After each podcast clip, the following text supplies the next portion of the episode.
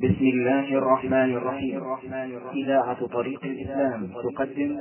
تقدم هذا هو الطريق الإسلامي من شرح القصيدة النونية هو قدح في الشريعة لأن الوسيلة التي نقلت إلينا الشريعة هم الصحابة. فإذا كانوا فجرة فسقة أو كفارا فكيف نثق بالشريعة؟ إذا لا ثقة لنا بها. هو قدح أيضا في الصحابة الذين هم خير القرون بشهادة النبي صلى الله عليه وسلم لهم وسبحان الله العظيم أعمى الله بصائرهم كيف تمر بهم الآيات القرآنية؟ الواضحة في أن الصحابة رضي الله عنهم خير الأمة. محمد رسول الله الذين معه أشداء على الكفار وحماء بينهم تراهم ركعا سجدا يدعون فضلا من الله ورضوانه. والسابقون الأولون من المهاجرين والأنصار والذين اتبعوهم بإحسان رضي الله عنهم ورضوا عنه. لقد رضي الله عن المؤمنين إذ يبايعونك تحت الشجرة. لا منكم من أنفق من قبل الفتح وقاتل. أولئك أعظم درجة من الذين أنفقوا من بعد وقاتلوا وكل وعد الله الحسنى والآيات في هذا كثيرة. والأحاديث كثيرة قال النبي عليه الصلاة والسلام لأحد لما اهتز به ومعه أبو بكر وعمر وعثمان اثبت أحد أو احكم فإنما عليك صديق فنبي وصديق وشهيدان. لكن نسأل الله العافية الهوى يعمي ويحل قال ولأجل سل البغاة سيوفهم ظنا بأنهم ذو إحسان. البغاة الخارجون على الأئمة سلوا سيوفهم ظنوا أنهم محسنون. فيأتي الإنسان يقول هذا الخليفة يشرب الخمر. فيقول الثاني الله أكبر إنه لكافر. فيقول الثالث جهز السيف. ويقول الرابع انفروا خفافا واستقامة فيأخذون على الإمام بمثل هذا التأويل. والإمام الذي يشرب الخمر والذي يزني والذي يعاقب النساء هل يكون كافرا؟ أبدا لا يكون كافرا. لكنه فاسق لا شك. ولكنه لا يجوز أن يخرج عليه. لأن النبي عليه الصلاة والسلام قال لا إلا أن تروا كفرا بواحا عندكم فيه من الله برهان. في الشروط. ثلاثة تروا. كفرا بواحا عندكم فيه من الله برهان. فالظن لا يكفي حتى ترى بعينك. كفرا بواحا صريحا اللي فيه احتمال إنه كفر أو فسق لا لا يبيح الخروج عليه. دواء بمقتضى ظنك أو بمقتضى الدليل الشرعي. الدليل الشرعي. عندكم فيه من الله برهان. عندكم فيه من الله برهان. قال العلماء البرهان هو الدليل القاطع. المسألة عظيمة جدا. ثم الخروج أيضا مع تمام الشروط المجيبة له. لا بد من شرط رابع وهو أنه يزول هذا الشيء بالخروج.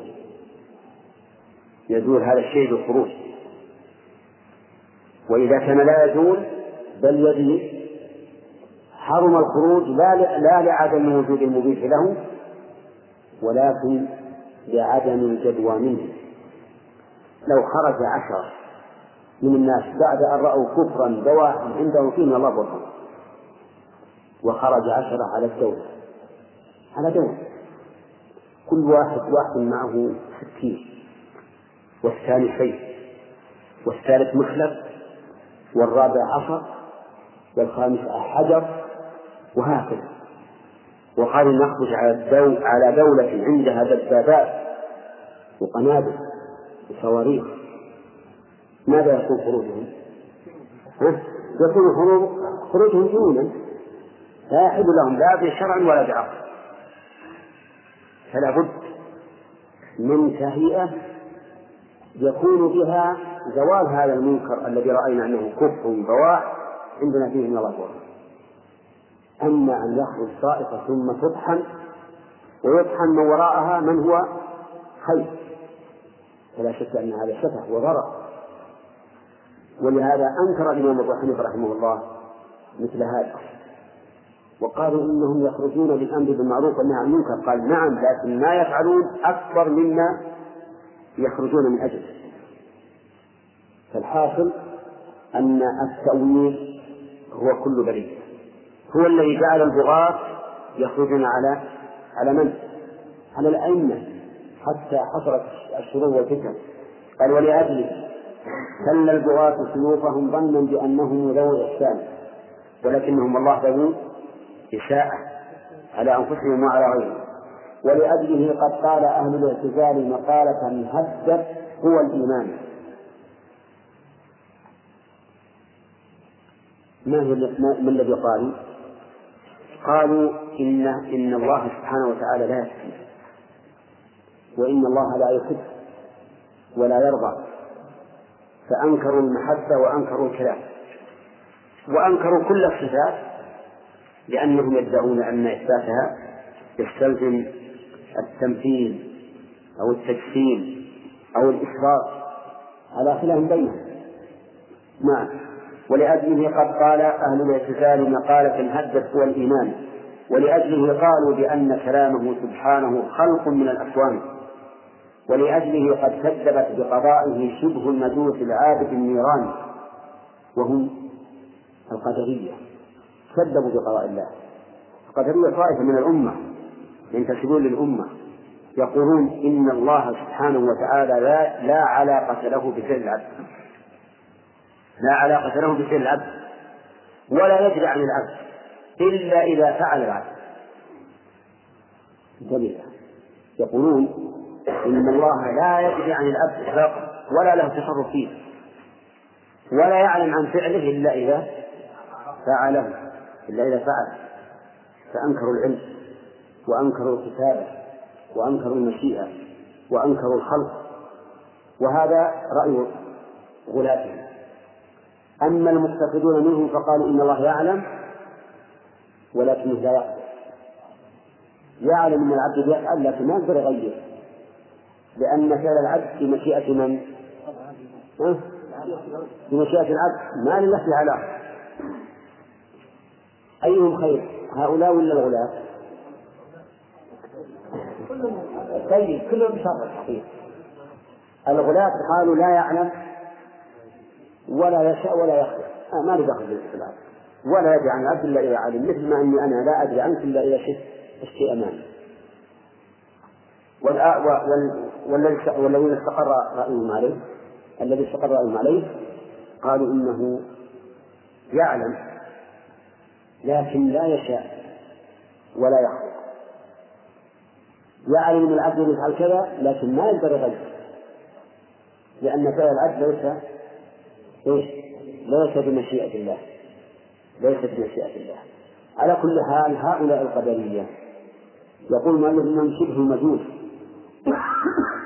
كيف كانوا شبه شبه المجوس؟ ما وجه المشابهة؟ المجوس يقولون إن الكون له خالقان اثنان فكل ما يحدث فيه فهو إما من خلق النور وإما من خلق الظلمة كل ما يحدث في الكون فهو إما من الظلمة وإما من النور. إن كان خيرا فهو من النور. إن كان شرا فهو من الظلمة. فجعلوا للخلق خالقين. هؤلاء القدرية جعلوا للحوادث خالقين. حوادث من فعل الله كإنزال المطر وإنبات الأرض والإحياء والإماتة وحوادث من فعل العبد فالأولى تختص بالله والثانية تختص بالعبد إذا للحوادث خالقا طيب. ولهذا قال شبه المجوس العابد النيران. ولأجله قد خلدوا أهل الكبائر في الجحيم كعابد الأوثان. الله أكبر. من هؤلاء؟ المعتزلة والخوارج. كلاهما يخلد أهل الكبائر في الجحيم كما يخلد عابد الأوثان. رجل زنى زنى ولكن لم يكن من الزنا. في نفسه أنه لو حصلت امرأة كان زنا بها قبل أن يتوب ورجل مشرك بالله منذ ميز حتى مات. عند الخوارج والمعتزلة كلاهما مخلد في النار. كلاهما مخلد في النار كعادل الأوثان. نعم يقول ولأجله قد خلدوا أهل الكبائر في جحيم كعادل الأوثان ولأجله قد أنكروا لشفاعة المختار فيهم غاية النكران. نعم. هم يقولون إن أهل الكبائر ما فيهم شفاعة كما أن أهل الإفراد ليس فيهم شفاعة. بناء على أن أهل الكبائر مخلدون في النار والمخلد في النار لا تنفع فيه الشفاعة لا تنفع فيه الشفاعة وهذا واضح. ولأجله ضرب الإمام بصوته صديق أهل السنة الشيبان. من؟ الإمام أحمد. ضرب بالصوت. لأنه أصر على قول الحق أن القرآن كلام الله منزل غير مخلوق. وهم يضربونه بالسياق حتى يغشى. مجرد بالبغلة في السوق. ويضرب حتى يغمى عليه. ليقول إن القرآن مخلوق ولكنه أشر قال القرآن منزل غير مخلوق. تفعل ما شئت. نعم. وهذا كما قال السحرة لقوم لفرعون. قالوا؟ ها؟ فيقضي ما أنت قاض. إنما تقضي هذه الحياة الدنيا. وهكذا مقام أهل الحق. لا سيما في هذا المقام الضنك لأن الإمام أحمد لو قال القرآن مخلوق ولو بالتأويل انقلبت الأمة كلها معتزلة جهمية. فمقامه هنا ليس من باب مقام الإكراه يعني لو قال قائل ليش ما تأول؟ أو قال والمكره ليس عليه ذنب بالله هذا مقام جهاد. ففرق بين شخص يكره على أن يسجد لصنم ولكن لا لا يقتدي به الناس هذا له أن أن يفعل ما أكره عليه. إذا كان قلبه مطمئن بالإيمان. وبين شخص يكون إماما هذا لا يجوز أن أن يفعل ما أكره عليه. وانتبهوا لهذا الفرق. لأن هذا الإمام إذا فعل ما أكره عليه من الكفر ماذا يكون؟ سيتبعه الناس ويكفرون فمقامه مقام جهاد. لكن شخص عادي قيل له اسجد صنم فسجد. ولا يهتم بأحد بل الناس ينكرون عليه أنه سجد هذا نقول إذا سجد دفعا للإكراه فإنه لا حرج عليه ويكون معذورا ما دام قلبه مطمئن بالإيمان مطمئن بالإيمان. طيب. ولأجله قد قال فهم ليس رب العرش خارج هذه الأكوان كلا ولا فوق السماوات العلى والعرش من رب ولا رحمن. ما فوقها رب يطاع جباه جباهنا تهويله بسجود ذي خضعان جهم بن صفوان إمام الجهمية يقول إن الله ليس فوق العرش وليس فوق السماوات وما فوق السماوات من رب. وين الله؟ انقسموا إلى قسمين جهمية. قسم قالوا إن الله بذاته في كل مكان.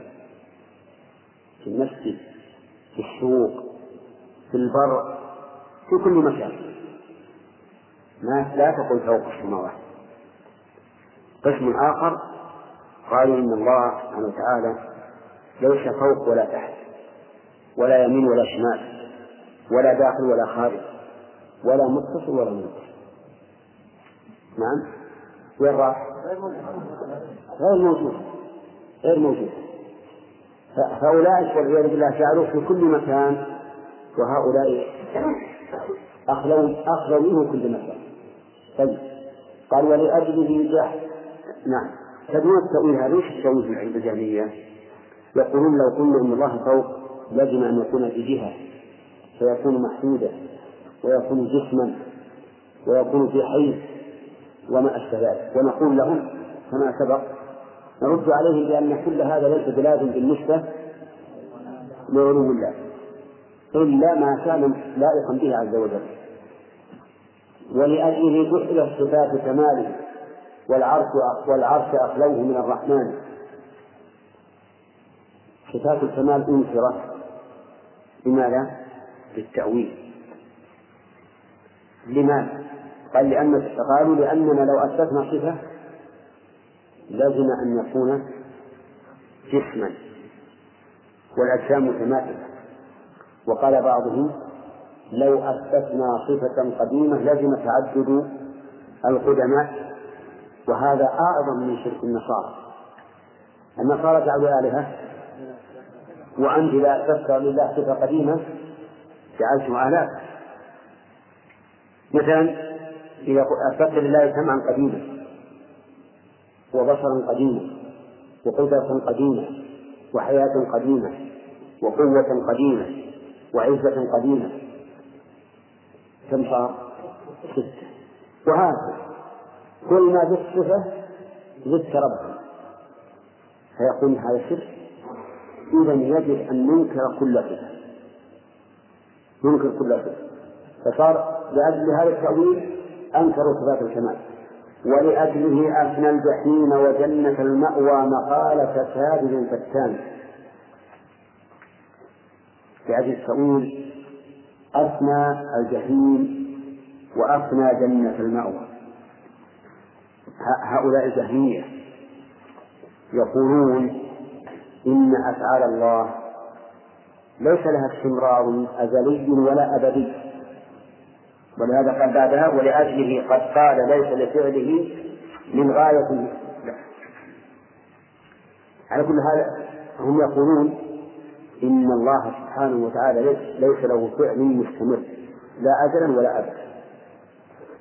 وعلى هذا فالنار تفنى والجنة تفنى ومر علينا أصلا فيما سبق أنهم يقولون في فناء الجنة وفناء النار. وبعضهم قال تفنى الحركات دون الدواب حتى إن الإنسان إذا كان يريد أن يأكل ثمرة من الجنة وأخذ الثمرة ليوصلها إلى فمه وجاء وقت الفناء بقي هكذا يده في هذه الثمرة إلى متى؟ أبد الآبدين أبد الآبدين نسأل الله العافية. عقول غريبة. على كل حال هم يقولون بثناء الجنة والنار. تأويلا. باطلا. ولأجله قد قال ليس لفعله من غاية من حكمة الديان هذا أيضا من مذهب جهم إنكار الحكمة. يقول إن أفعال الله غير معللة. ما له حكمة. يفعل هذا. يفعل هذا. ليس لها غاية الحميد. كذا هداية الله. ليش؟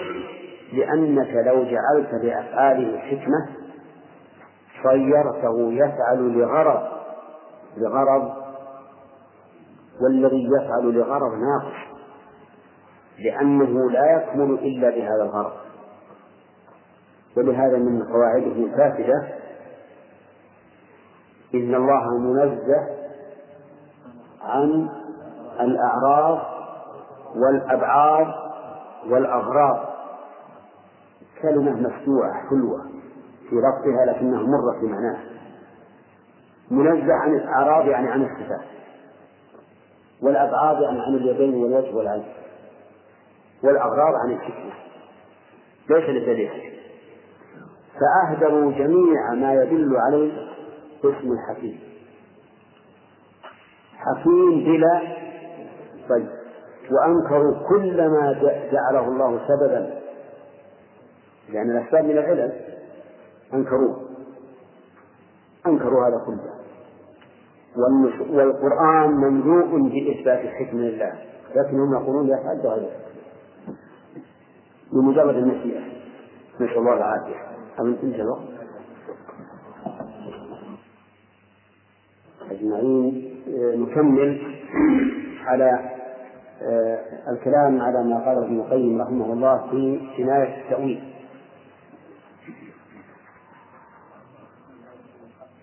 قال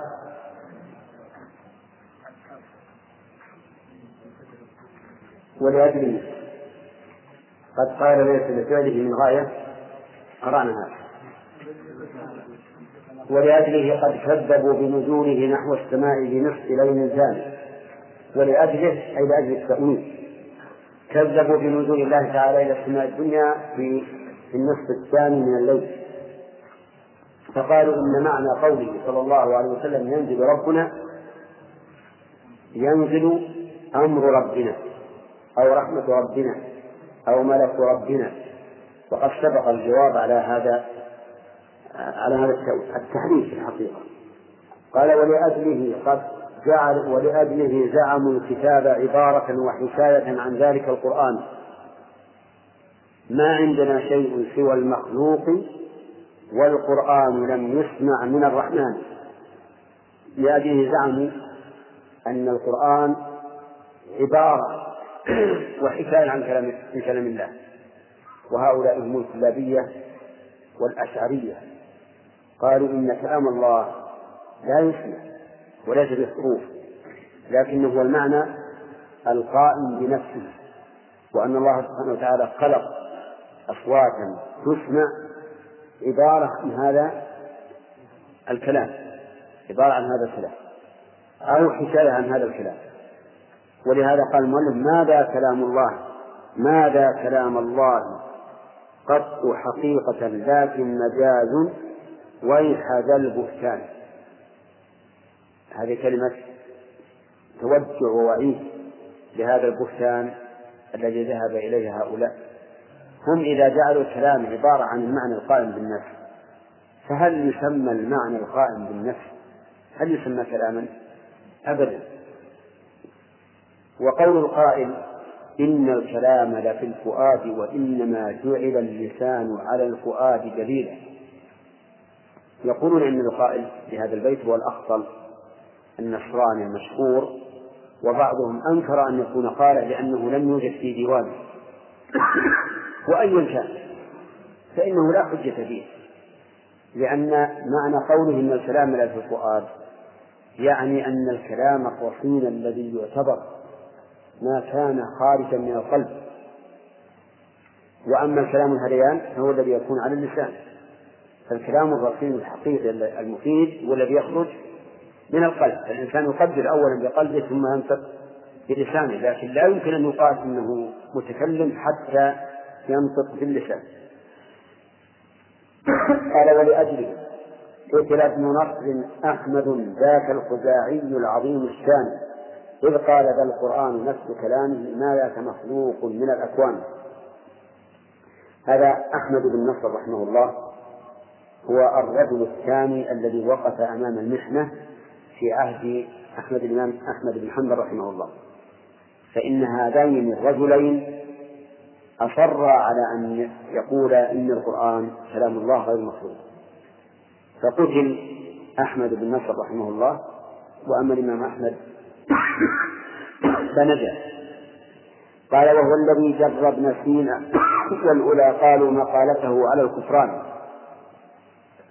ابن سينا والأولى الذين قالوا مقالته على الكفران فتأولوا خلق السماوات العلى وحدوثها بحقيقة الإمكان.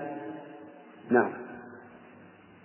ابن سينا وشيعته من الفلاسفة. قالوا إنه ليس هناك خالق ومخلوق وأن خلق السماوات معناها إمكان حدوثها. إمكان حدوثها هذا معنى خلقها وأنها وجدت ووجودها دليل على الإمكان. أما أن يكون هناك خالق فلا. وتأول الخلق بمعنى إمكان الحدوث وتأولوا علم الإله وقوله وصفاته بالسلب والبطلان. قالوا إن الله سبحانه وتعالى ليس له صفة هي وجودية بل كل صفاته سلبية. حتى قالوا لا يصح أن تقول بأن الله موجود. هذا غير صحيح. لأنه لا يجوز أن يثبت لله صفة وجودية بل كل كل صفاته سلبية. ومع هذا أيضا يقولون إنه سخيف لا حقيقة له. لكن الرسل جاءوا بهذا التخيل من أجل أن يستقيم الناس على ما أريد منه. وإلا ما فيه رب ولا صفات رب ولا جنة ولا نار ولا يوم آخر. وإنما الرسل صورت هذا تصويرا قصصيا من أجل أن يستقيم الناس على ما طلبت منهم الرسل. وتأول البعث الذي جاءت به رسل الإله لهذه الأبدان في فراقها لعناصر قد ركبت حتى تعود بسيطة الأركان. البعث الذي هو إخراج الناس من قبور لرب العالمين أحيانا بعد الموت قالوا ليس هذا المراد بالبعث. المراد بالبعث بعث الروح من عالم المادة إلى عالم الروح أي أنها تخرج من من عناصر المادة من البدن إلى عالم الأرواح والحقيقة أن هذا تحريف لا, لا ليس بعده تحريف لأننا إذا قلنا أن هذا هو البعث فحقيقته أن هذا هو إيش؟ هو الموت الموت تفارق الروح البدن تفارق العنصر المادي إلى عنصر الأرواح الغيبي هذا ليس ببعث هذا حقيقته أنه الموت. لكن لتحريفهم زعموا أن هذا هو البعث وأنكروا أن يكون هناك بعث للأبدان. قال الأبدان تفنى وتذهب ولا يمكن أن تبعث مرة أخرى. يقول وهو الذي جر القرامطة الأولى يتأولون شرائع الإيمان. القرامطة أصلهم شيعة روافض. لكن تطورت والعياذ بالله بدعتهم حتى قالوا إن للإسلام ظاهرا وباطنا. الظاهر ما نعرفه من الصلاة والزكاة والصيام والحج وهذا لا يؤمر به إلا العامة ولا يقوم به إلا العامة. فالأنبياء عوام وتابعوهم على هذا على هذا الدين الظاهر عوام. والدين الحقيقي هو الدين الباطني. ولهذا يسمون الباطنية وهذا الدين الباطني لا يؤمر به إلا خواص الناس وهم أولياؤهم ولهذا تأولوا حتى الدين أو حتى الشريعة العملية تأولوها. كما تأول هؤلاء الشريعة العلمية في صفات الله وغيره تأولوها حرفوها. هؤلاء حرفوا حتى الأمور العملية. قالوا الصلاة ليست هي ذات والسجود الصلاة معرفة أسرار القوم. الصيام الإمساك عن الطعام والشراب والمفطرات لا. هذا صوم من؟ العوام. أما صوم الخواص فهو كتمان أسرارهم. ولهذا لا يطوفون بأسرارهم أسرار مذهبهم. إلا بعد أن يترقى الإنسان عشر مرات. معروفة عنده. يعني يرحلونه مرحلة مرحلة حتى يصل إلى الغاية. طيب الحج. الحج قالوا إنه زيارة أوليائه بدل ما تزور الكعبة لا هذا هذا حج العوام. حج الخواص أن تذهب إلى الولي الفلاني حيا كان أو ميتا وتقصده. هذا هو الحج. الزكاة ليست بذل المال للفقراء والمساكين والعاملين عليها إلى آخره ولكنها بذل المال في تنمية مذاهبهم والبناء على قبور أوليائهم وما أشبه ذلك. نعم. وهو الذي جر النصير وحزبه. نعم. فتأول العملية مثل تأول العلمي عندكم بلا فرقان. ما هو العلمي؟ ما يتعلق. بالعقائد. والعمل ما يتعلق بالجوارح في أعمال الجوارح. الباطنية القرامطة تأولوا الأمرين جميعا. هم في مذهبهم العلمي كمذهب الفلاسفة تماما. يقولون كل اليوم الآخر وأسماء الله وصفات الله بل والله عز وجل كل تخيل العمل يعني هم زادوا على قالوا العمل أيضا تخييل للعوام فقط دون دون الخواص وهو الذي جر النصير وحزبه حتى أتوا بعساكر الكفران. النصير هو نصير الدين الطوس عليه من الله ما يستحق. هذا الرجل رافض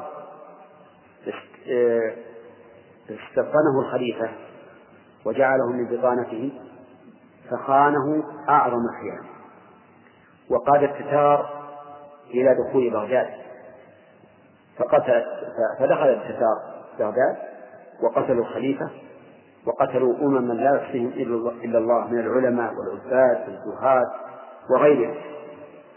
حتى أن ابن الأثير رحمه الله لما أراد أن يتكلم على محنتهم قال إنني كنت أقدم رجلا وأؤخر أخرى أن أذكر تاريخهم لأنه تاريخ والعياذ بالله عظيم فضيل شنيع.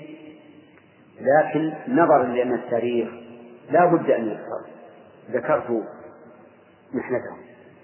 وكان يقول من محنتهم أن العشرة منهم أو أو الخمسة أو الرجلان أو الثلاثة يدخلون الزقاق السوق ويدقون البيوت ويخرجون الرجال ويقول ويأتون بحجر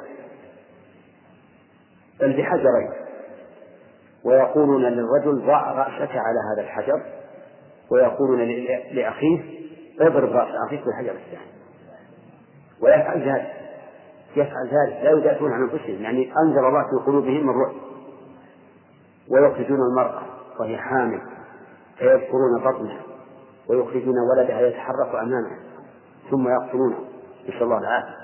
يعني نسأل الله العافية. إذا رأيت ما جرى تقول سبحان الحليم الذي لا يؤاخذ عباده بما صنع. فهم؟ يقول ابن القيم فجرى على الإسلام أعظم محنة. وخمارها فينا إلى الآن. يعني جرى على الإسلام محنة عظيمة سقطت به الدولة العباسية. وخمارها فينا يعني ما زالت هذه الفتنة إلى وقت ابن القيم في القرن الثامن. وهي كانت في سنة ستمائة وخمسين يعني قبل مئة سنة وما زالت آثاره ثم قال وجميع ما في الكون من بدع وأحداث تخالف موجب موجب القرآن فأساسها التأويل ذو البطلان لا تأويل أهل العلم والإيمان.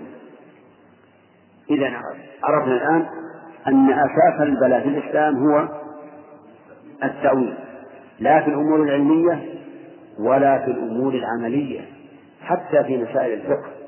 الذين يخالفون الأقوال الصحيحة التي دلت عليها النصوص إنما خالفوها من أجل إيش؟ من أجل التأويل. يؤولون النصوص فيخالفون مراد الشارع. نعم. إلى هنا. وجميع ما في الكون تبدأ وجميع ما في الكون من بداية وأحداث تخالف موجب القرآن. موجب.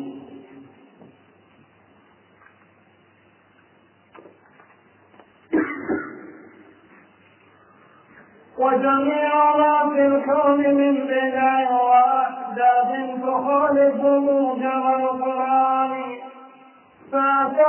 التأويل بالبطلان لا تأويل أهل العلم والإيمان. إذ ذاك تفسير المراد وكشفه وبيان معناه إلى الأذهان قد كان أعلم خلقه بكلامه صلى عليه الله كل عام يتأول القرآن عند ركوعه وسجوده تأويل البرهان هذا الذي قالته أم المؤمنين لحكاية عنه لنا بلساني فانظر إلى التأويل ما تعني به.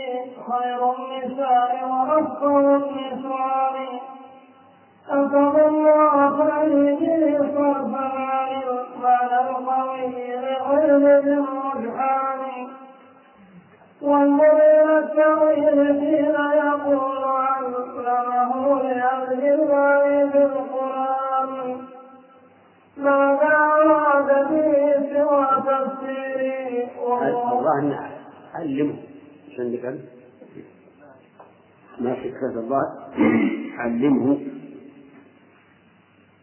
لأن قال اللهم فقهه في الدين وعلمه التأويل. نعم. شكل إيش؟ علمه. إيه. تختلف النسخ. إيه على كل الله نعلم نعم. وانظر إلى التأويل حين يقول علمه لعبد الله في القرآن ماذا أراد به سوى تفسيره وظهور معناه له ببيان يقول ابن عباس هو أو قول ابن عباس هو التأويل لا تأويل جهلي أخير قول ابن عباس هو التأويل. قول ابن عباس. قول ابن عباس هو التأويل لا تأويل جهلي أخي بهتان وحقيقة التأويل معناه الرجوع إليه. وحقيقة التأويل معناه الرجوع إلى الحقيقة لا إلى البطلان وكذاك تأويل المنام حقيقة المرء إلى التحريف بالبهتان وكذاك تأويل الذي قد أخبرت رسل الإله به من الإيمان. نفس الحقيقة تشاهد على يوم المعاد برؤية وأيام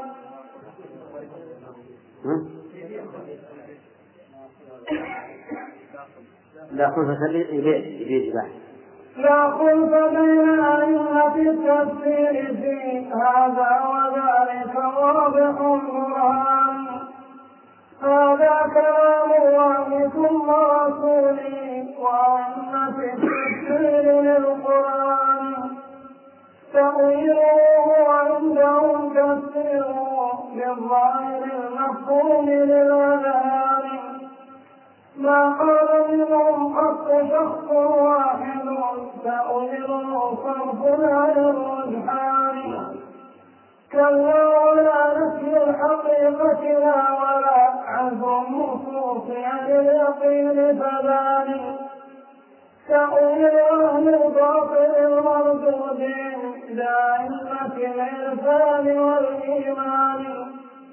وهو الذي لا شك في بطلانه والله يقضي فيه بالبطلان فجعلتم باللفظ معنى غير معناه لديهم باصطلاح ثاني وحملتم لفظ الكتاب عليه حتى جاءكم من ذاك محذوران كذب على الألفاظ مع كذب على كذب على الألفاظ مع كذب على من قال كذبان مقبوحان وتراهما الأمران أقبح منهما. جهد الهدى وشهادة البهتان إذ يشهدون الزور أن مراده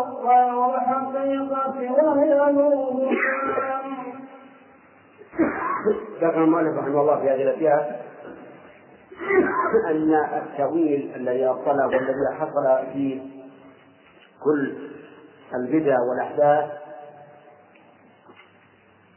ذكر أن هناك تأويلا صحيحا وهو التأويل الذي قاله أهل العلم والإيمان. ولهذا قال لا تأويل أهل العلم والإيمان إذ ذاك تفسير المراد وكشفه وبيان معناه إلى الأذهان. هذا التأويل بمعنى التفسير لأن التأويل الذي ذكرنا أنه أصل البلاء هو صرف اللفظ عن المعنى الراجح إلى المعنى المرجوح. هذا هو التحريف هذا هو التأويل الذي أبطله ابن القيم وحقيقة وحقيقة أمره أنه تحريف. هناك تأويل بمعنى التفسير وهو كشف المعنى وإيضاح وبيانه هذا تأويل هذا التأويل صحيح. ولهذا قال إذ ذاك تفسير المراد وكشفه وبيان معناه إلى الأذهان. وهذا يستعمله العلماء أهل العلم والإيمان. فمثلا يقول ابن جرير وهو إمام المفسرين بالأثر يقول عندما يتكلم على تفسير الآية القول في تأويل قوله تعالى كذا وكذا. القول في تأويل يعني في تفسير. وسمي التفسير تأويلا لأنه بيان لما يقول إليه اللفظ.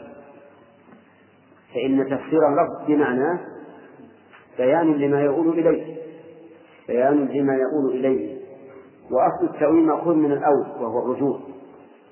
قال قد كان أعلم خلقه بكلامه صلى عليه الله كل أوان. آمين.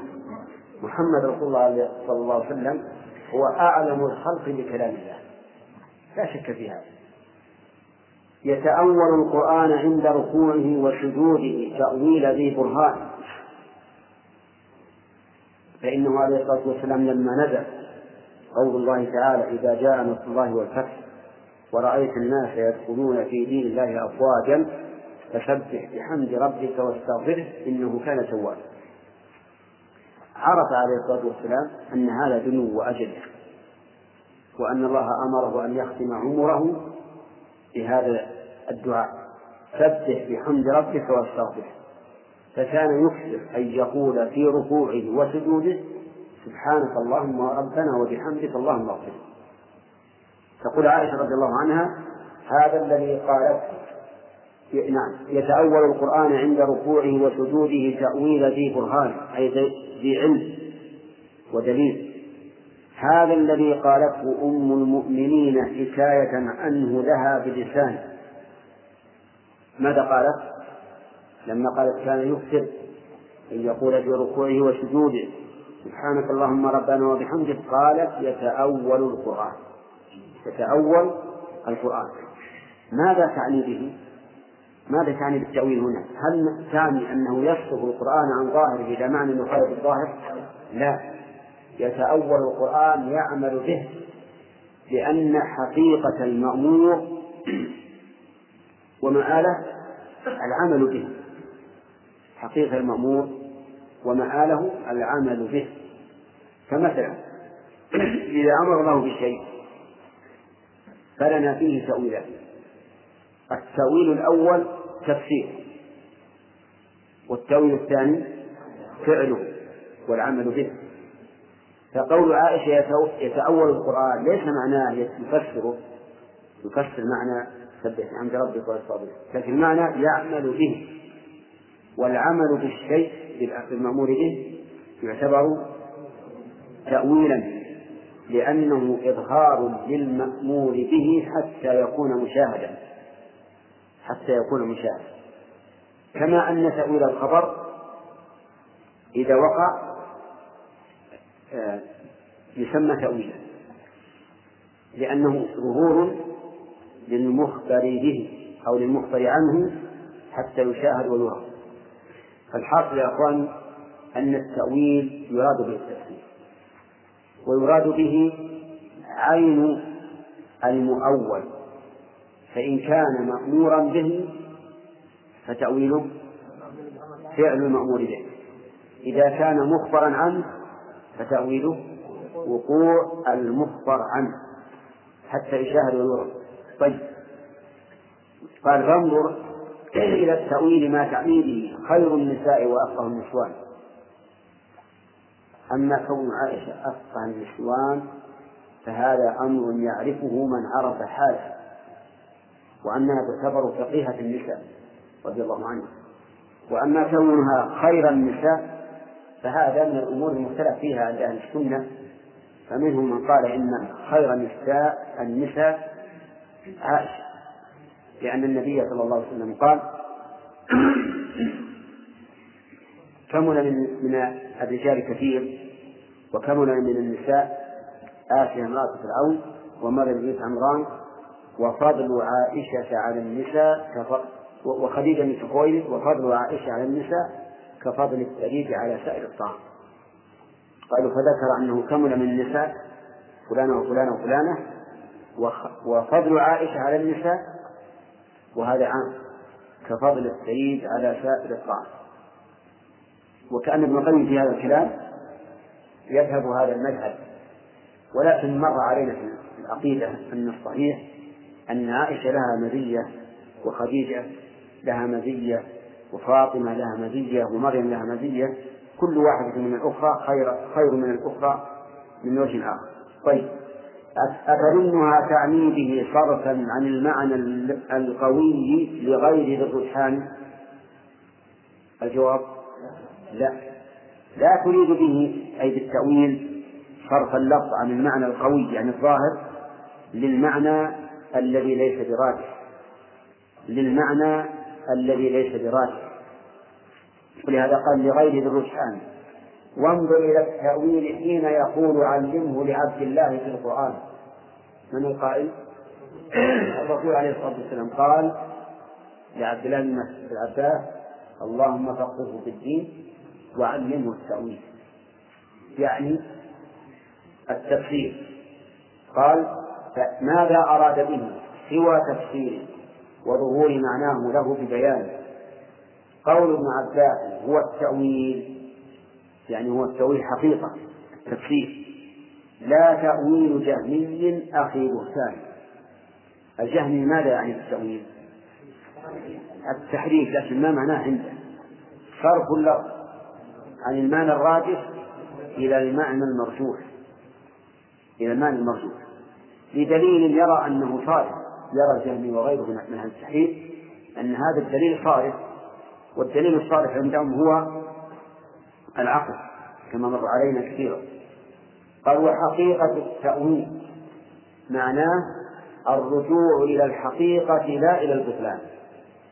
أما الجهمية الجهمي وغيره فحقيقة التأويل عنهم هو الرجوع إلى المعنى الباطل الذي يخالف ظاهر اللفظ وكذلك تأويل المنام حقيقة المرئي لا التحريف بالبهتان تأويل المنام لما رفع يوسف أبويه على العرش وخروا له سجدا.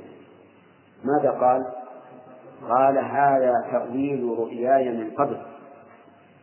معنى هذا تأويلها؟ أي هذا وقوعها. وقوع هذه الرؤيا.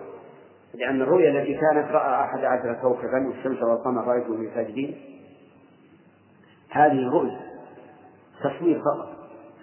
لما وقع الأمر ورفع ضوء العرش وخطوا له سجدا قال هذا تأويل.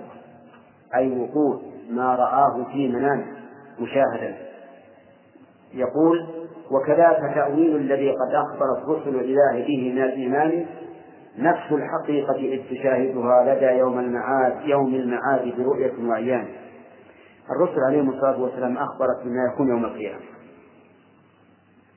نعم. فمتى تأويله الذي هو وقوع هذا المخبر به؟ يوم القيامة. كما قال الله تعالى هل ينظرون إلا تأويله؟ يوم يأتي تأويله يقول الذين نسوه من قبل قد جاءت رسل ربنا بالحق. نسوه من قبل يعني تركوه. ليس النسيان الذي هو السهول عن الشيء المعلوم. بل المراد نسوه أي تركوه. فهل لنا من شفعاء فيشفعوا لنا؟ أو نرد فنعمل غير الذي كنا نعمل. قال الله تعالى قد خسروا أنفسهم وضل عنهم ما كانوا يذكرون. طيب نفس الحقيقة تجاهدها لدى يوم المعاد برؤية وعيان. لا خلف بين أئمة التفسير في هذا وذلك واضح البرهان. هذا كلام الله. ثم رسوله وأئمة التفسير للقرآن تأويله هو عندهم تفسيره بالظاهر المفهوم للأذهان ما قال منهم قط شخص واحد تأويله صرف عن الرجحان.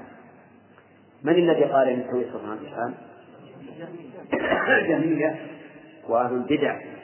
أما كلام الله وكلام رسوله وكلام أئمة التفسير وكلام أئمة المسلمين فالتأويل عندهم له معنيان لا ثالث لهما. ما هو؟ التفسير. والحقيقة التي يقول إليها الكلام. إن كان خبرا فالوقوع المخبر به وإن كان طلبا فبامتثاله والعمل به. كذا مثال مثال الثاني قول عائشة كان النبي صلى الله عليه وسلم يكثر أن يقول في ركوعه وسجوده سبحانك اللهم ربنا وبحمدك يتأول القرآن. مثال الثاني قوله تعالى هل ينظرون إلا تأويله؟ يوم يأتي تأويله. يقول الذين نسوه من قبل قد جاء ربنا بالحق. ما قال منهم قط شخص واحد تأويله صرف عن الرجحان كلا ولا نفي الحقيقة. يعني ما قال منهم شخص قط إن التأويل نفي الحقيقة. لا ولا عزل النصوص عن اليقين فدان تأويل أهل الباطل. أهل الباطل عزلوا النصوص عن اليقين. وقالوا إن دلالتها على المعنى لا تفيد اليقين. وإذا لم تفيد اليقين فلن الحق في تأويلها وصرفها عن ظاهرها. وهذه مكابرة. لأن في النصوص ما يفيد اليقين قطعا. فاستواء الله على العرش. أي علو عليه. تدل عليه النصوص يقينا أو لا. لأنه في سبعة مواقع ذكر في القرآن ما فيه موضع واحد قال الله فيه إن استوى إنه استولى على العرش أبدا. في كل المواضع استوى على العرش بهذا اللفظ. نعم. أو أو أو استوى نعم. أو الرحمن على العرش استوى مثلا. قال ولا تأويل أهل الباطل المردود عند أئمة فدان تأويل أهل الباطل المردود عند أئمة العرفان والإيمان وهو الذي لا شك في بطلانه والله يقضي فيه بالبطلان. الجملة الأخيرة والله يقضي ظاهر أنها دعائية أن أن ابن القيم رحمه الله سأل الله أن يقضي ببطلان هذا التأويل حتى لا يغتر الناس به. فجعلتم لللفظ معنى غير معناه لديهم باصطلاح ثاني لدى, لدى من؟ لدى أئمة العرفان باصطلاح ثاني. وحملتم لفظ الكتاب عليه حتى جاءكم من ذاك محذوران. المحذور الأول كذب على الألفاظ. حيث قالوا إنها تدل على كذا وكذب على من قالها حيث قالوا إن مراده كذا فعندنا الآن في تأويل أهل التحريف محذوران. الأول الكذب على الألفاظ. مثلا وجاء ربك. ظاهر اللفظ إيش؟ جاء هو بنفسه. لكنهم قالوا جاء أمر ربك فكذبوا على اللفظ وقالوا المراد به جاء أمر ربك. وكذبوا على من تكلم بهذا اللفظ. من هو؟ الله.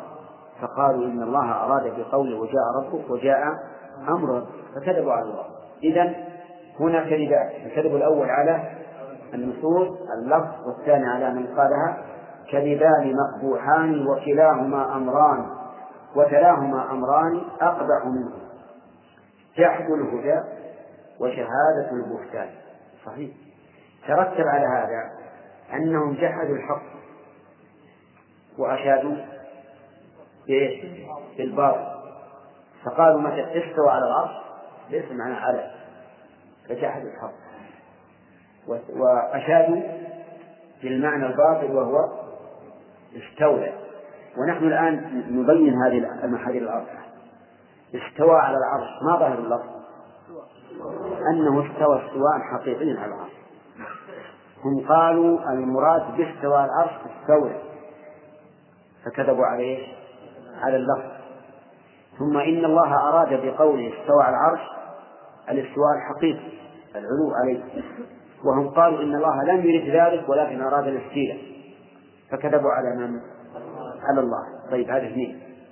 ثالثا الذي الذي تلا هذين الأمرين كذبوا بالحق الذي هو الاستواء على العرش وجحدوه.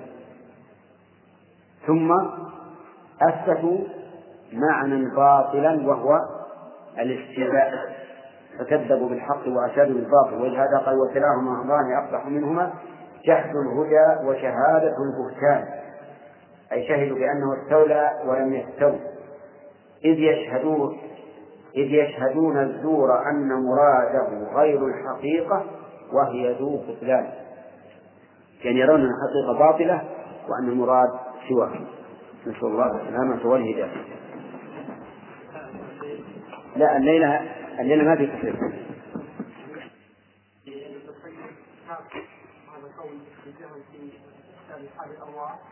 وذكر هذا قول مسلم وذكر قول سنة قولا آخر.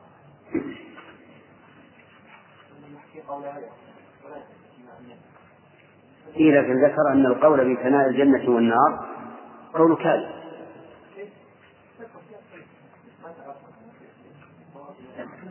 نقول يحتمل أن ابن القيم رحمه الله أراد مجموع أراد مجموع الحكمين.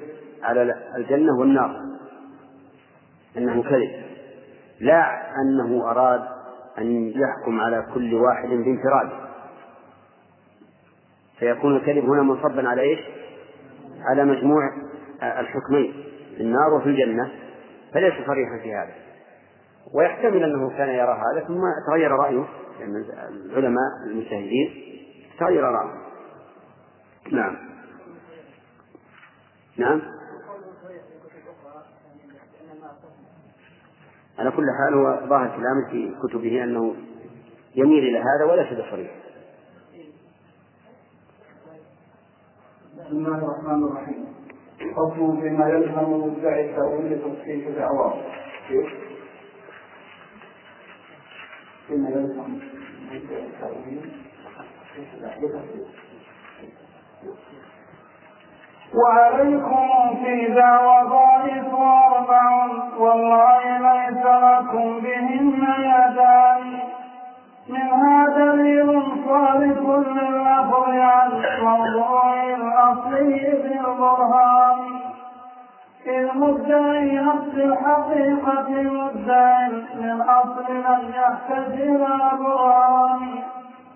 فإذا استقام لكم دليل الصرف هيا طولبتم بأمر ثاني. وهو احتمال اللفظ للمعنى الذي قلتم هو المقصود بالتبيان. فإذا أتيتم ذاك طولبتم بأمر ثالث من بعد هذا الثاني. إذ قلتم أن المراد كذا فما زاد منكم أتخلص الكهان إذ قلتم إن المراد كذا فما زاد لكم أتخلص الكهان هب أنه لم يقصد الموضوع لكن قد يكون القصد معنى ثاني غير الذي أيمتموه وقد يكون اللفظ مقصودا بدون مال. كتعبد وتلاوة ويكون ذاك القصد أنفى وهو ذو إمكان. من قصد تحريف لا يسمع بتأويل مع الأذان. والله القصدان في حد سواء في حكمة المتكلم المنان فالحكمة الرحمن تبطل قصده فالحكمة الرحمن تبطل قصده التحريف حاشا حكمة الرحمن. وكذا تبطل قصده إنزالا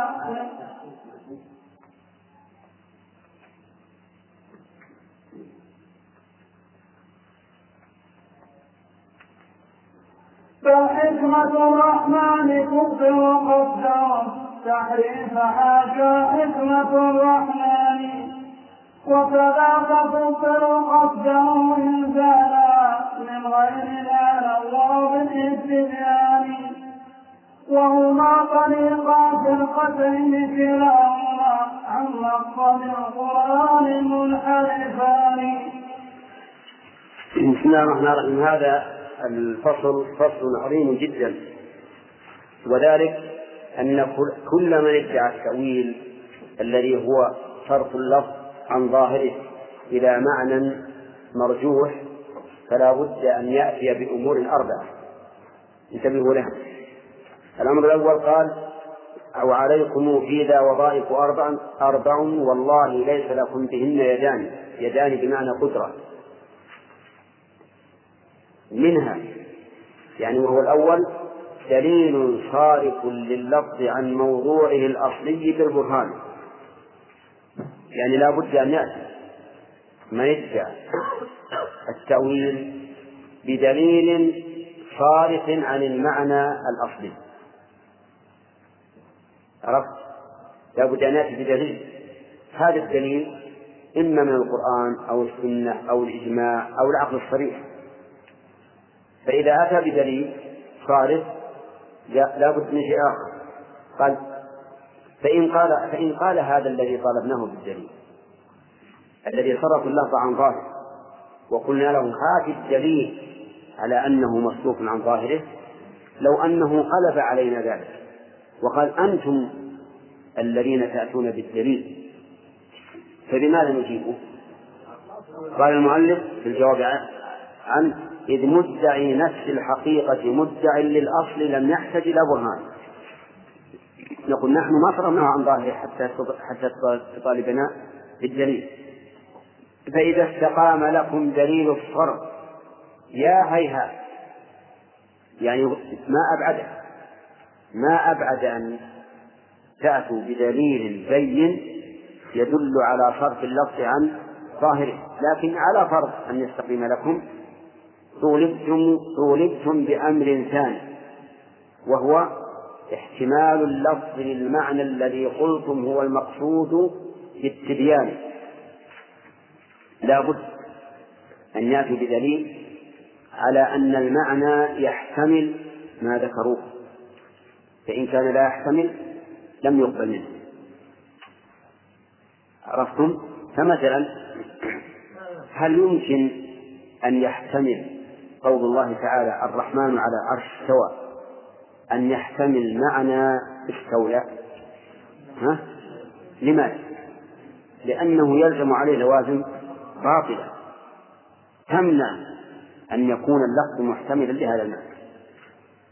فإذا لا بد إذا قالوا عندنا دليل يصرف اللفظ عن ظاهر. قلنا نبي نريد دليل آخر وهو احتمال اللفظ لهذا المعنى الذي قلته لأنه قد تدعون معنى لا يحتمله اللفظ فلا يقبلون.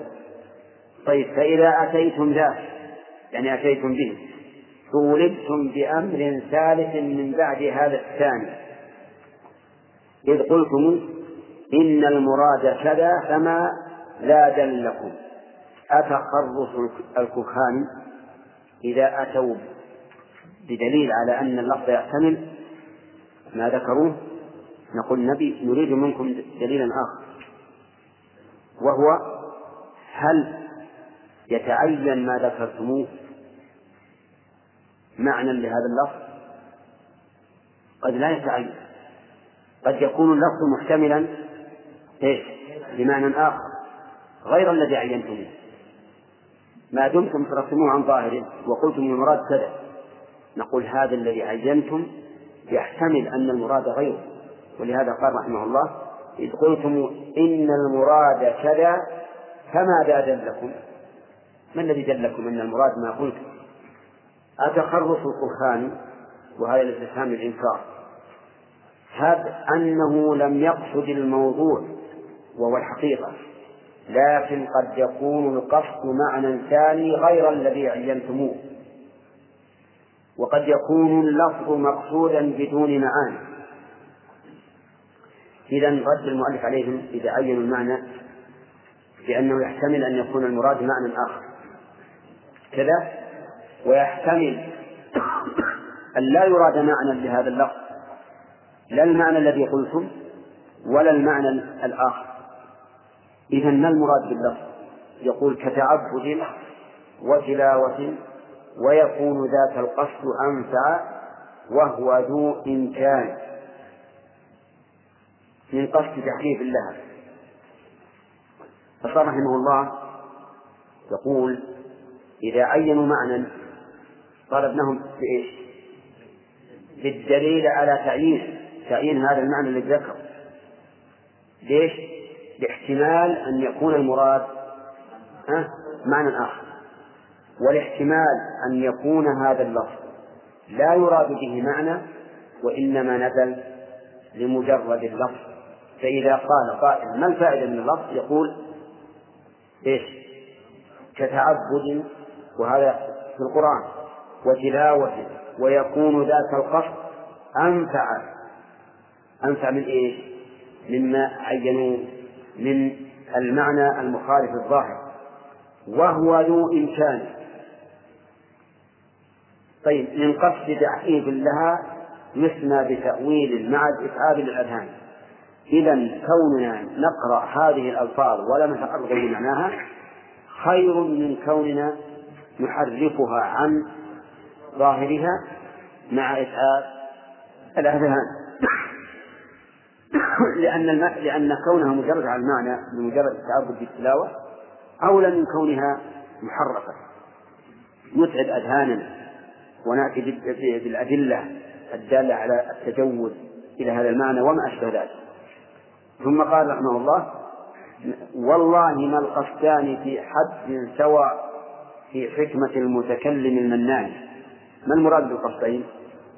المراد التحريف الذي هو خلاف الظاهر أو كونها لا ليس لها معنى. أيما أولى أن ينزل الله علينا كتابا نتعبد بتلاوته دون أن نتعرض لمعناه أو كتابا يريد منا أن نحرفه عن ظاهره وأن نتعب أذهاننا في تحريفه والمعنى الذي نعينه. الأول لا شك لأن الأول ما عندنا تعب وإنما نسلم الأمر إلى الله. ولكن يقول والله ما قصدان بل حكمة الرحمن تبطل قصده التحريف. حاشا حكمة الرحمن. يعني تنزيها لها. وليس هذا من باب الاستثناء حتى نقول إنها تجر بل بل الرحمن هنا فاعل. نعم. طيب.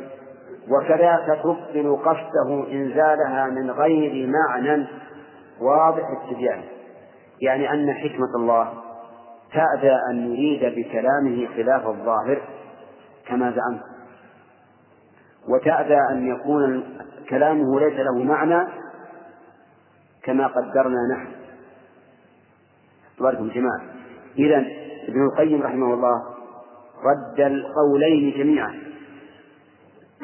ما هما؟ أن يقصد باللفظ مجرد اللفظ من أجل التعبد بالتلاوة فقط. أو أن يقصد به معنى يخالف الظاهر. لأن الله لم ينزل علينا قرآنا لمجرد أن نقرأه فقط. بل أنزل علينا قرآنا لفهم معناه وتدبره واعتقاد موجبه. ولهذا قال بل حكمة الرحمن تبطل قصده التحريف. ما هو التحريف الذي عنا تأويل هؤلاء بالكلام عن ظاهره. وكذاك تبطل قصده إنزالها من غير معنى. ومن غير معنى واضح التبيان. وهما طريقا فرقتين كلاهما عن مقصد القرآن منحرفان. الله أكبر. آه وهما يعني التحريف والتفويض تفويض المعنى أي القول بأن الله أنزل هذا القرآن من غير معنى. هما طريقا فرقتين. كلاهما منحرفتان عن عن طريق القرآن. المفوضة وإيش؟ والمؤولة. وقد ادعى كثير من المتأخرين الذين لا يعرفون مذهب السلف حقيقة ادعى أن مذهب السلف هو التفويض. أي أننا نقرأ ولا نتكلم عن المعنى. وقال هذا هو مذهب السلف. وقال إن مذهب أهل السنة ينقسم إلى قسمين. انتبه. مذهب أهل السنة ينقسم إلى قسمين. تفويض وتأويل. ولكنه أخطأ في ذلك. نقول إن مذهب أهل السنة لا هذا ولا هذا. فأهل السنة يثبتون المعنى ويقولون حاشا لله أن ينزل علينا قرآنا ليس له معنى لمجرد التلاوة لأن هذا شبه عبث ولكنه أنزل علينا قرآنا ليتدبروا آياته وليتذكر أولو الألباب. فلا بد من فهم معناه. وإن خفي على بعض الناس فإن الراسخين في العلم يعلمونه. فهؤلاء الذين قسموا مذهب السنة إلى قسمين نقول أخطأ أولا في جعلكم المؤولة من أهل السنة. فإن المؤولة خالفوا السنة في تأويله. والثاني جعلكم التوفيق من مذهب أهل السنة. فإن أهل السنة بريئون من ذلك. حتى إن شيخ الإسلام ابن تيمية رحمه الله قال إن مذهب أهل التوفيق من شر أقوال أهل البدع والإلحاد. من شر أقوال أهل البدع والإلحاد. وقال إنه هو الذي فتح الباب للفلاسفة والمناطقة الذين أنكروا المعاد وأنكروا اليوم الآخر لأن هؤلاء الفلاسفة قالوا إذا كان إذا كنتم أنتم يا أهل السنة لا تعرفون معاني القرآن وإنما تقرؤونه تعبدا بتلاوته فأنتم بمنزلة العجائز والأميين. ونحن أصحاب الميدان الذين نعرف معاني ما أنزل الله ولو بالتأويل.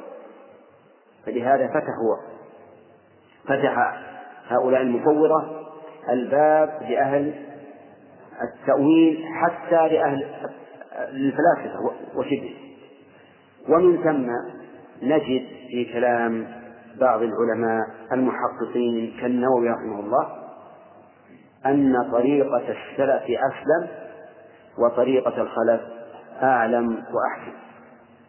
هذه العبارة وصف شيخ الإسلام من قالها بالغباوة. فقال رحمه الله قال بعض الأغبياء طريقة السلف أسلم وطريقة الخلف أعلم وأحسن. ولا شك أن هذه عبارة كذب ومتناقضة. أما كونها متناقضة فلأنه إذا كانت طريقة السلف أسلم لزم أن تكون أعلم وأحسن. لأننا لا نعلم سلامة إلا بعلم وحكمة. بعلم بمعرفة أسباب السلامة وحكمة في سلوك هذه الأسباب. وثانيا كيف تكون طريقة الخلف أعلم وأحسن وهم الذين حرفوا الكلمة عن مواضعه؟ وكيف تكون طريقة السلف أعلم من طريق النبي صلى الله عليه وسلم والصحابة وخلفائه الراشدين؟ وكيف تكون أعلم؟ وهذه أقوال السلف كلها قاطحة متضافرة ظاهرة في إثبات المعنى. من العبارات المشهورة عنهم أنهم قالوا في آيات الصلاة وأحاديثها أمروها كما كانت كما جاءت بلا كيف أمروها كما جاءت بلا كيف فإن هذه العبارة تدل دلالة ظاهرة على أنهم يثبتون المعنى. لأن قولهم أمروها كما جاءت يقتضي إبقاء دلالتها على ما هي عليه. ومعلوم أنها ألفاظ جاءت بمعنى ليست ألفاظا جوفاء لا معنى لها. وحاسب الله أن يصف نفسه ويسمي نفسه بأسماء وصفات في كتابه وهي عندهم ألفاظ إيش؟ جوف ليس لها معنى. هي جاءت لإثبات المعنى. فإمرارها كما جاءت أن أن تثبت معانيها التي دلت عليها. وأيضا قوله بلا كيف يدل على إثبات أصل المعنى. لأن نفي التكييف ماذا يدل عليه؟ على ثبوت الأصل. ثبوت أصل المعنى. لأنه لو لم يكن المعنى الأصل ثابتا لكان ذكر نفي التكييف لغوا. لا فائدة منه.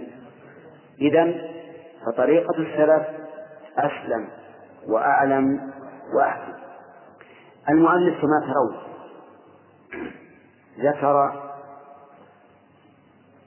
كم وجها. ثلاث مع أنه في أول الكلام يقول أربع وظائف أربع فأين الرابعة؟ ها؟ ما لم يذكر إلا ثلاثة. الساق دعني منه كلام على المثل. الرابع أن يثبتوا أن اللفظ يحتمل المعنى الذي عينوه في سياق.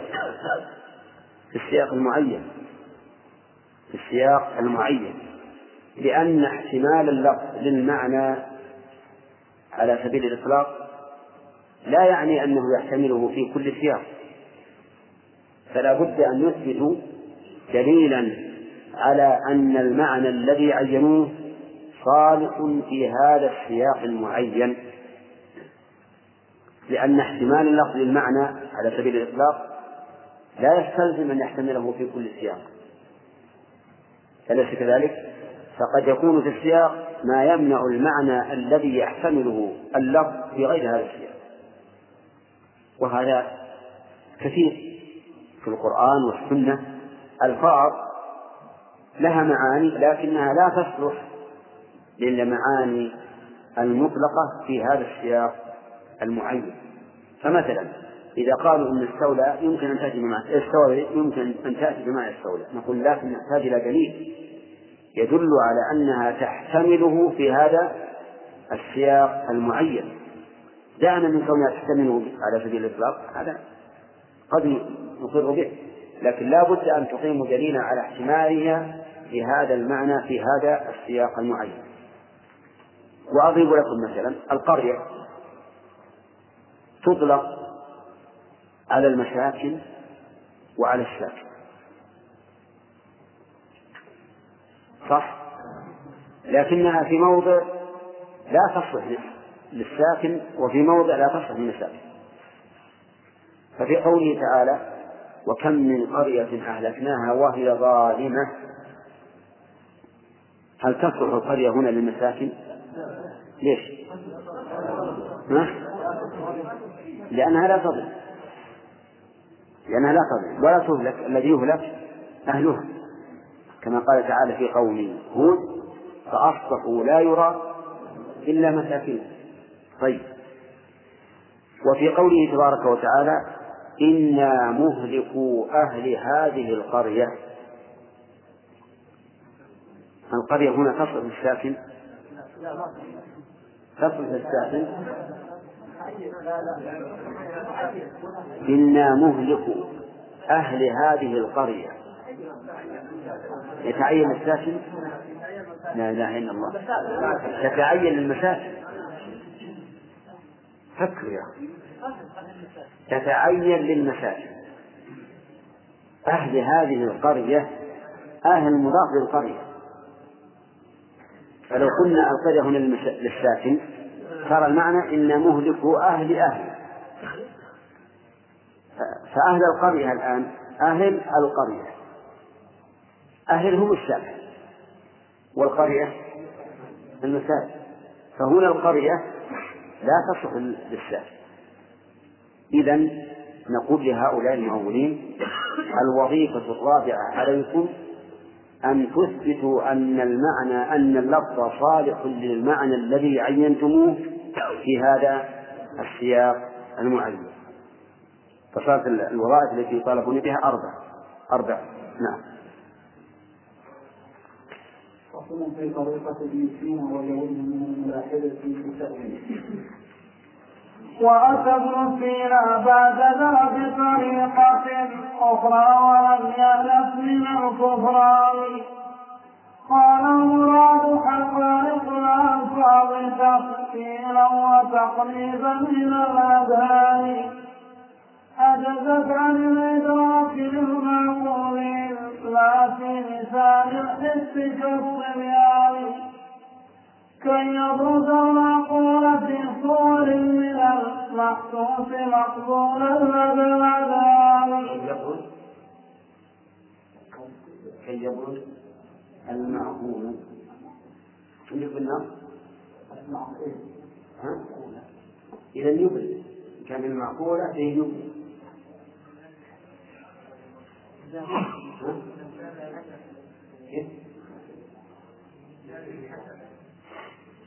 لا هنا لا كي يبرز المعقول في صور من المحسوس مقبولا لدى الأذهان فتكرر التأويل إبطالا لهذا القصد وهو كناية من جانب هذا الذي قد قاله مع نفسه لحقائق الألفاظ في الأذهان وطريقة التأويل أيضا قد ولت مشتقة من هذه الخرجان. وكلاهما اتفقا على أن الحقيقة في المرمومات بيان. لكن قد اختلفا فعند فريقكم ما إن أريدت خط باستبيان لكن عندهم أريد ثبوتها في الذهن إذ علمت من الإحسان. إذ ذاك مصلحة المخاطب عندهم وطريقة البرهان أمر ثاني. فكلاهما ارتكبا أشد جناية جنيت على القرآن والإيمان. جعلوا النصوص لأجلها غرضا لهم قد خرقوه بأسهم الأذيان وتسلط الأوقات والأوقات والأرض بالتحريف والبهتان. كل إذا قابلته بالنص قابله بتأويل بلا برهان. ويقول تأويلي كتأويل الذي نتأول فوقية الرحمن. بل دونه قبولها في الوحيد النصين مثل الشمس في التبيان أيسوق تأويل العلو لكم ولا تتأول الباقي بلا فرقان. وكذاك تأويل الصفات مع أنها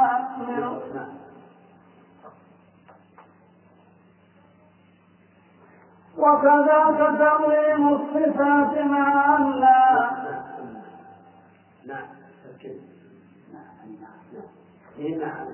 نعم وكذاك تأويل الصفات مع أنها ملء الحديث وملء القرآن والله تأويل العلو أشد من تأويلنا لقيامة الأبدان وأشد من تأويلنا لحياته ولعلمه ومشيئة الأكوان وأشد من تأويلنا لحدوثها ذا العالم المحسوس بالإمكان وأشد من تأويلنا بعض الشرائع عند بالإنصاف والميزان. وأشد من تأويلنا لكلامه من فعال للأكوان وأشد من تأويل أهل الرفض أكبر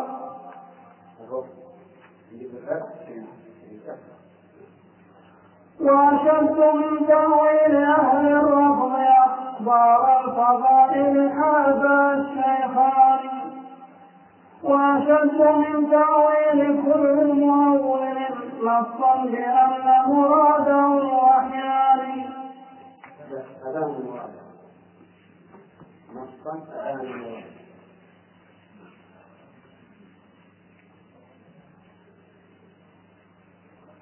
وأشد من تأويل كل مؤول نصا أفعل مراده وحيان إذ صرح الوحيان مع كتب الإله جميعا بالفوق للرحمن فلأي شيء نحن كفار بذا فلأي شيء نحن كفار بذا فلأي شيء نحن كفار بذا التأويل بل أنتم على الإيمان. إنا تأولنا وأنتم قد تأولتم فهاتوا واضح الفرقان. ألكم على تأويلكم أجران حيث لنا على تأويلنا وزران.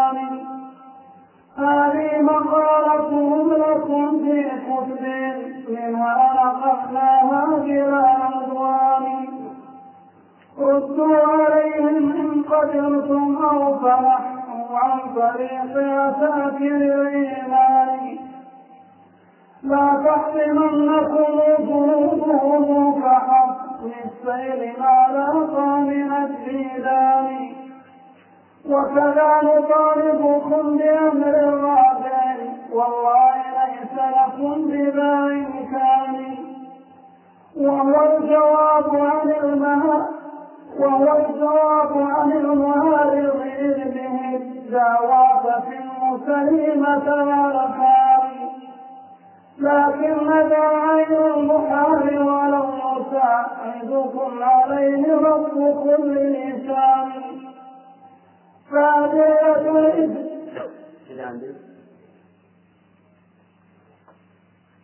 لكن لا عين عين محال.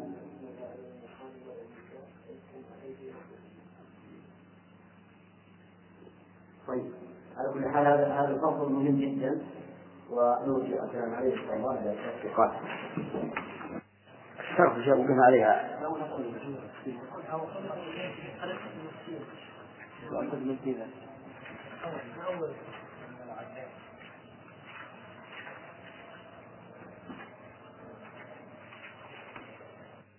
من التأثير هذا هذا مثل الشرح من هذا. الفصل اللي بعده.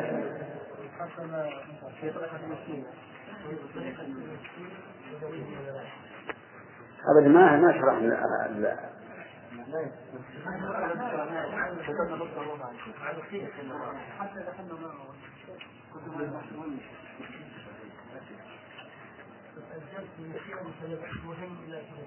فلأي شيء نحن كفار بلا التأويل ما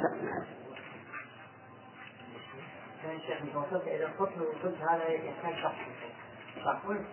إي نعم. ما إيه هذه قرانا ولا شرحنا؟ أحسنتم تمام. أي هذا. اللي أنا أريد يعني معنى الشرح. الظاهر أن أننا في الشرح وهو طريقة التقييم كلاهما إي نعم.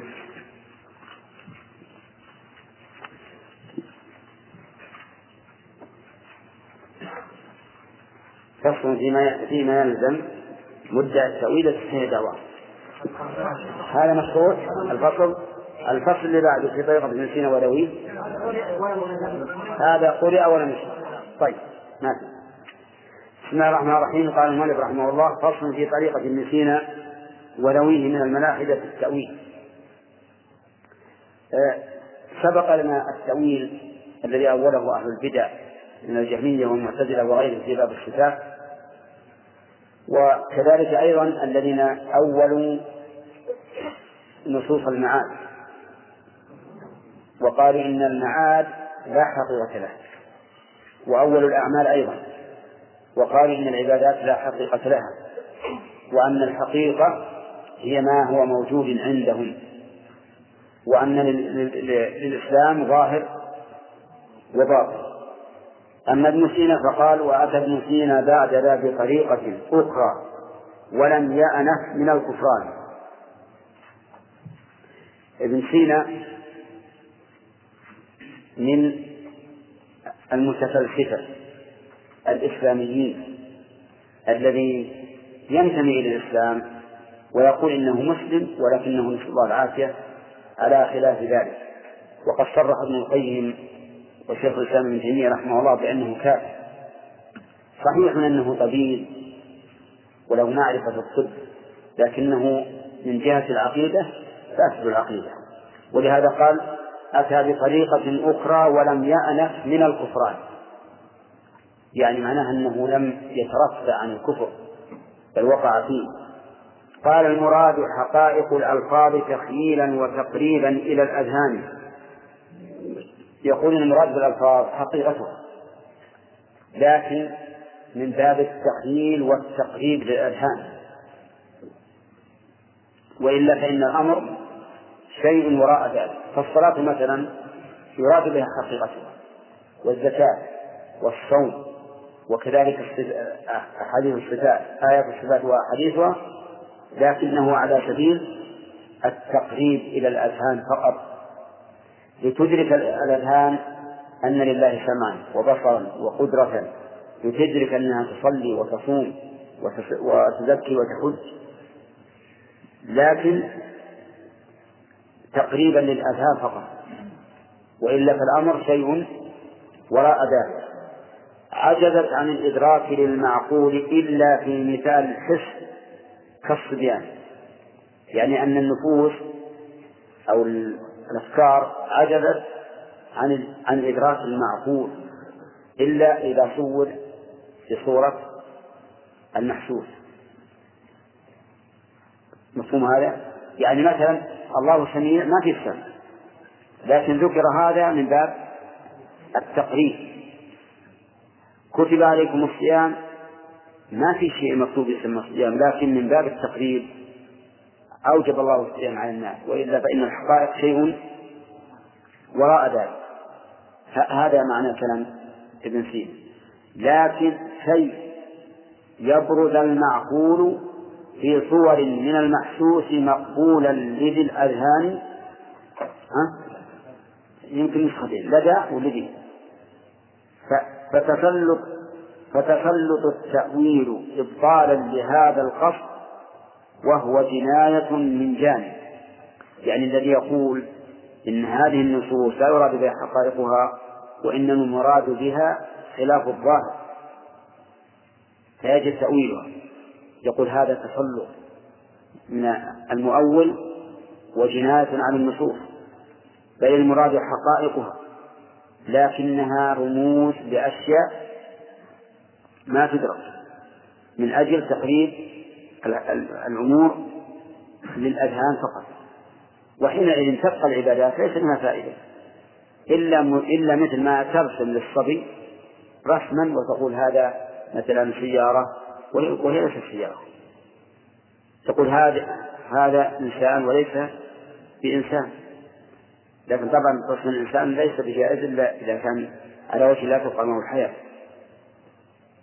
فتسلط التأويل إبطالا لهذا القصد وهو جناية من جانب هذا الذي قد قاله مع نفيه لحقائق الألفاظ في الأذهان. طيب إذا كان هذا قال هذا القول ونفى أن يكون للألفاظ حقيقة يتصورها الذهن. فهذا حقيقة فهذا في الواقع إبطال النصوص تماما لأنها تبقى النصوص لا فائدة منها. ما دمت تقول إنها حقيقة. ثم تقول إن الأمر شيء وراء ذلك إذا لا فائدة من النصوص سواء قلنا حقيقة أو إنها مؤولة ومجاز. هذا الذي قد قاله مع نفي لحقائق الألفاظ في الأذهان وطريقة التأويل أيضا قد غد قد غدت مشتقة من هذه الخلجان. طريقة التأويل التأويل السابق. مع تحيات إخوانكم بإذاعة طريق الإسلام. والسلام عليكم ورحمة الله وبركاته.